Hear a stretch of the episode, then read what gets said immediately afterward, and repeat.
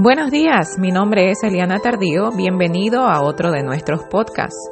El día de hoy estamos compartiendo o discutiendo un artículo que publicamos hace un par de días, en septiembre 10, y el nombre del artículo es La meta de la inclusión no es reparar al individuo. Bienvenidos. Entonces comencemos a hablar un poquito más de qué se trata el artículo y por qué es tan importante entender que la inclusión no se trata de reparar. Justo ayer leía con curiosidad una discusión en uno de los tantos grupos que existen en los medios sociales y estos grupos, curiosamente, eligen llamarse cosas como padres especiales, hijos con supercapacidades, capacidades diferentes, etcétera, etcétera. Lo curioso de este, como de otros muchos grupos que usan la idealización en vez de la humanización de las personas con discapacidad, es que lamentablemente la información que proveen y comparten es información altamente peligrosa en el sentido de que son grupos que promueven la segregación en vez de la inclusión. ¿Por qué sucede esto? Porque lamentablemente cuando vivimos bajo el prejuicio y bajo la fantasía de que nuestro hijo es un angelito, de que es muy especial, de que tiene capacidades diferentes en vez de capacidades como todo el mundo, lo que hacemos es que nos hemos mentalizado a creer que son demasiado buenos o que sus capacidades son diferentes, por lo tanto no pertenecen al mundo en el cual toda la gente vive, porque sencillamente todos tenemos capacidades. Todos tenemos el mismo valor en nuestras capacidades. Ninguno de nosotros somos angelitos. Todos los seres humanos tenemos por naturaleza la necesidad de ser educados porque cuando somos expuestos al mundo, obviamente vamos a cometer errores que tienen que ser redireccionados. Entonces no hay tal de que un niño no tiene maldad, de que solo tiene amor, etcétera, etcétera. Cuando hacemos eso estamos limitando. Fruto de toda esta limitación de pensar que el individuo es un angelito, de que pobrecito, de que las capacidades, etcétera, etcétera, se decide excluir al niño. ¿Por qué? Porque además se generaliza. Se mira al individuo, se ve su discapacidad, no su capacidad.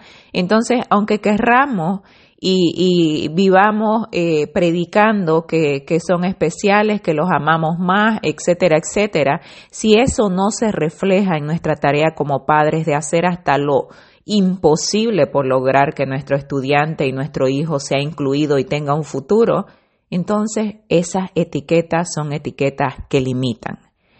Justamente en el grupo de ayer estaba leyendo cómo una madre de un pequeño con síndrome de Down preguntaba cuál es la colocación educativa óptima para su hijo con síndrome de Down que pronto comienza la escuela. El 95% de los padres inmediatamente contestaron que eh, la sociedad no está preparada, de que la, la inclusión no funciona y que lo mejor que debe hacer es excluirlo, segregarlo para poder protegerlo. Muchos padres lastimosamente decían cosas como es demasiado bueno, le van a hacer daño, se van a hacer la burla de él. ¿De dónde vienen estos temores? De nosotros mismos como padres. No hemos superado los prejuicios, entonces vivimos con temor de que alguien se ría de él. Eso es porque nosotros no somos lo suficientemente fuertes emocionalmente y porque nosotros tenemos esa limitación, estamos limitando el futuro de nuestros hijos. Un padre decía, prefiero que sea feliz con los que son como ella o él, a que esté sentado en un salón sin hacer nada con compañeros que los rechazan. Sin embargo, el mismo padre, más abajo y en la discusión, aportaba que su hijo nunca ha estado incluido. No tiene la menor idea de lo que es la inclusión, sin embargo, compartía abiertamente la percepción que ha adoptado y la visión que definitivamente lo hace sentirse cómodo con respecto a la segregación académica que él ha decidido para su hijo. Otro caso expuesto que es muy común era el de una madre que aconsejaba a los padres que no pierdan el tiempo y decía yo sí traté la inclusión, pero no sirvió de nada.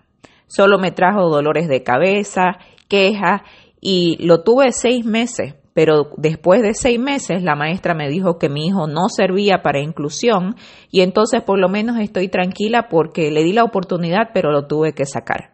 Con esta aseveración sentaba un nuevo precedente, que hay personas que pueden y no pueden incluirse, según ella, y que es mejor ni siquiera intentar porque basados en su experiencia ya deberíamos entender que la inclusión no funciona.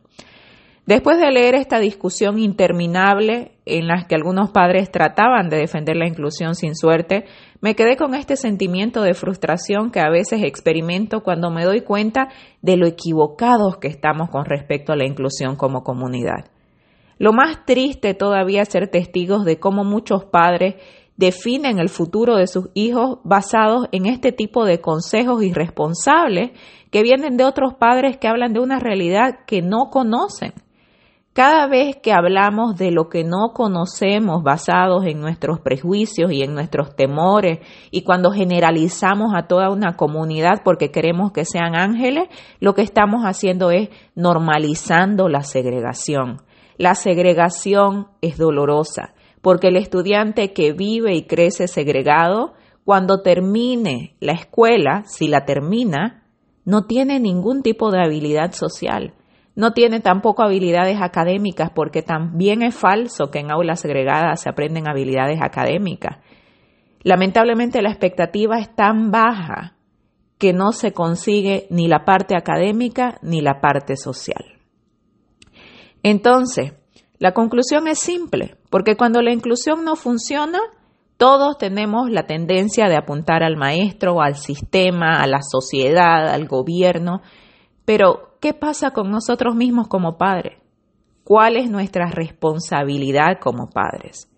¿Cuál es nuestro aporte personal a la inclusión como yo, el padre de mi hijo?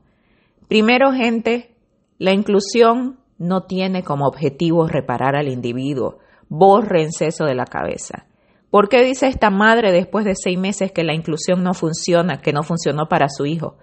¿Por qué no los reparó? ¿Por qué no hizo que vaya al nivel de sus otros compañeros? Y esa no es la meta de la inclusión, porque tu hijo tiene y vivirá con una discapacidad por siempre, una que influenciará su vida de muchas maneras, probablemente su modo de aprender, su modo de comunicarse, su modo de comportarse, va a tener un impacto en su vida que tenemos que aceptar la inclusión no promete cambiar al individuo, tampoco hacer milagros gracias a su posicionamiento en un aula común, lo que quiere decir nunca en la vida la meta es poner al estudiante en aula común incluido y esperar que en seis meses o en un año el estudiante haya superado sus retos intelectuales y vaya a la par de sus compañeros. Eso no es inclusión, eso es exclusión porque estamos empujando al individuo a hacer algo que probablemente no puede hacer para demostrar que no es suficientemente bueno y entonces sacarlo del aula.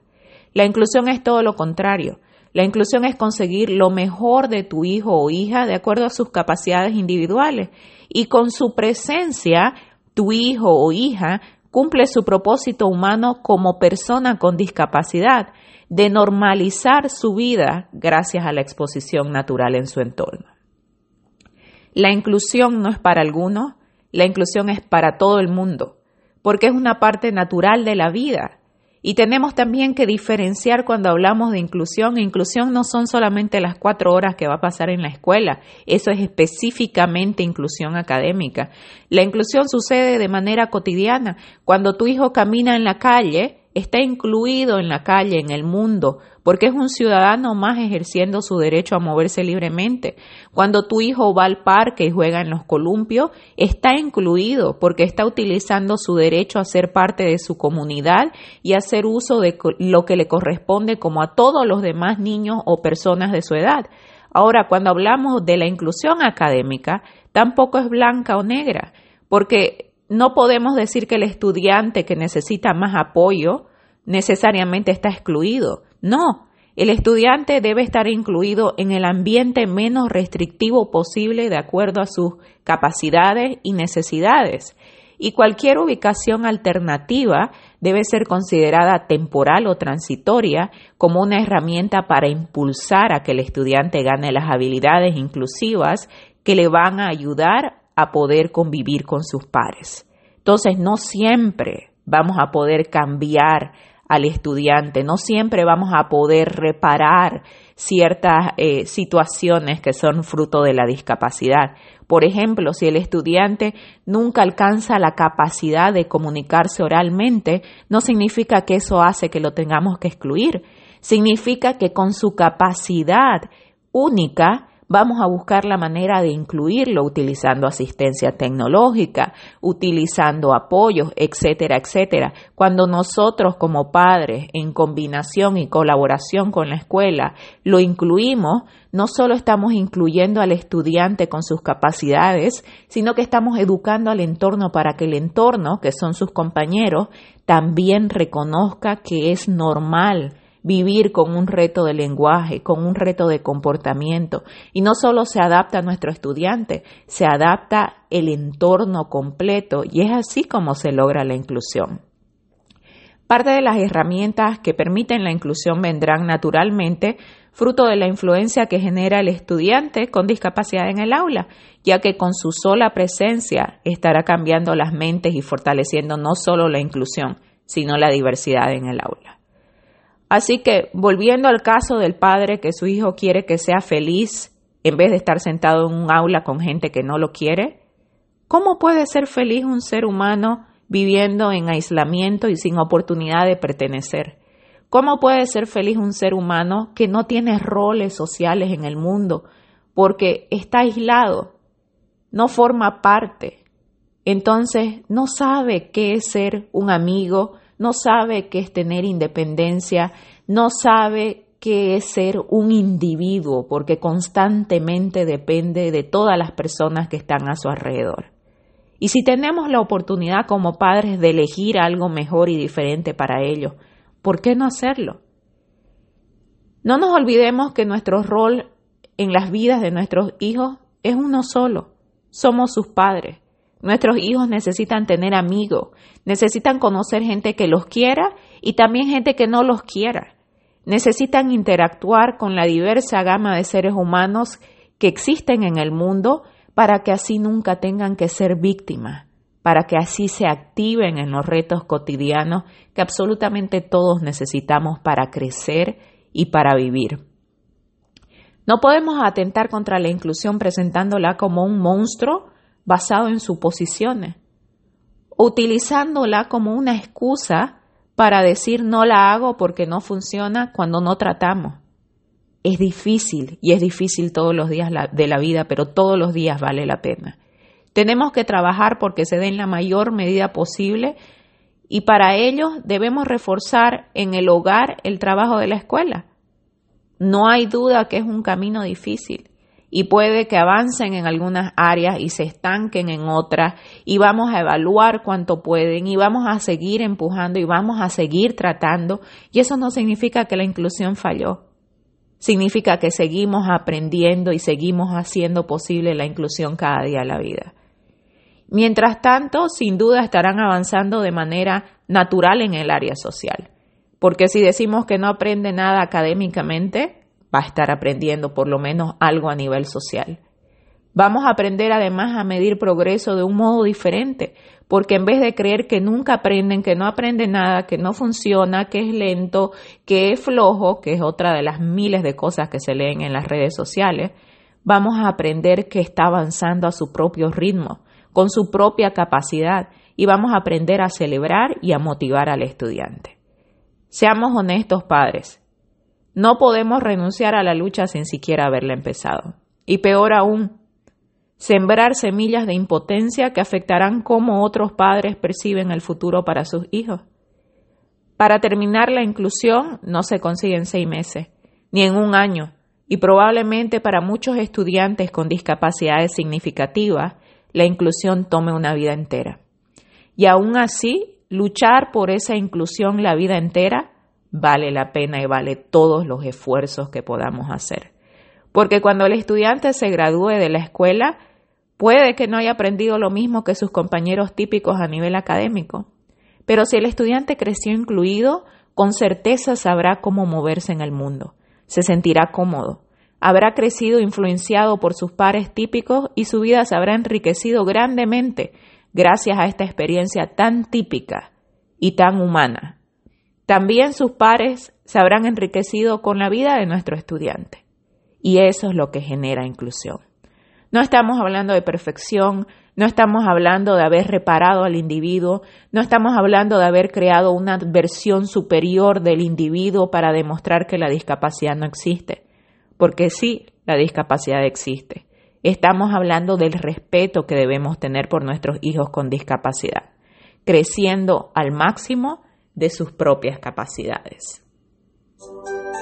Gracias por habernos acompañado el día de hoy. Mi nombre es Eliana Tardío y encuentran este y muchos artículos en elianatardío.com.